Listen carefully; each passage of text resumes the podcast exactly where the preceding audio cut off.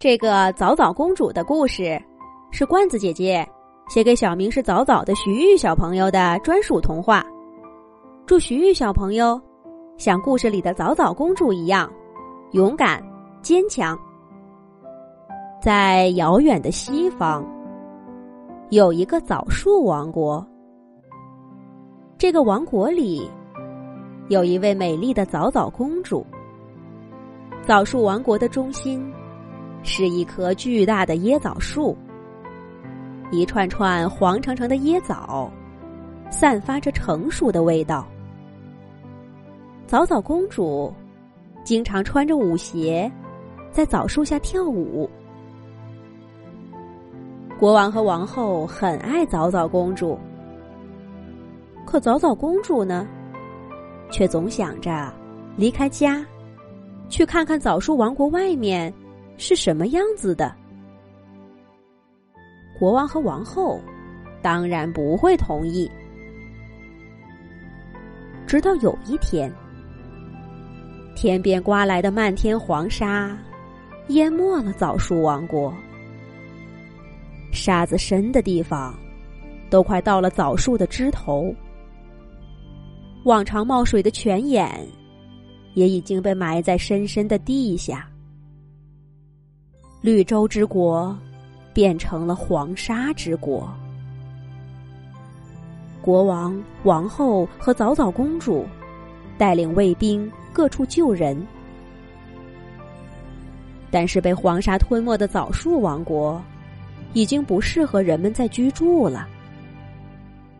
枣树王国的居民被迫离开家乡，在国王的带领下。他们要穿过茫茫沙漠，到沙漠外的草原，去寻找一块肥美的土地，重建家园。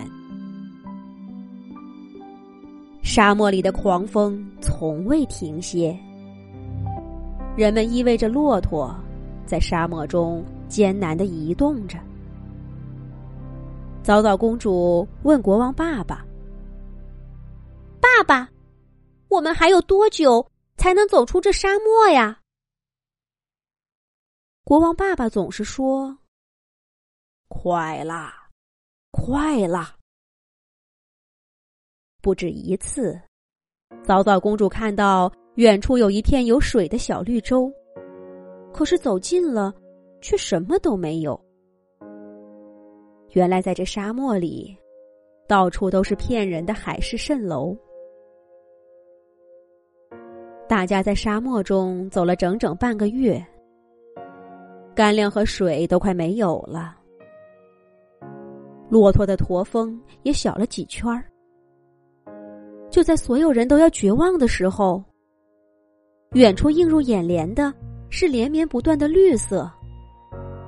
太好了，终于要走出沙漠了。可就在这时候。他们前面的一个沙丘被狂风卷起，一个女巫站在旋转的沙尘之上，对枣树王国所有的人说道：“你们的国王犯了错，所以你们的国家要被我用沙尘掩盖。前面就是草原。”如果你们想过去，就把你们的国王留给我；否则，所有人都别想过去。黑衣女巫说完，挥舞着魔法杖，一道巨大的沙墙竖起，立在人们和草原之间。国王走到女巫面前，说道。我自愿留下，请你放了我的家人和王国的居民过去吧。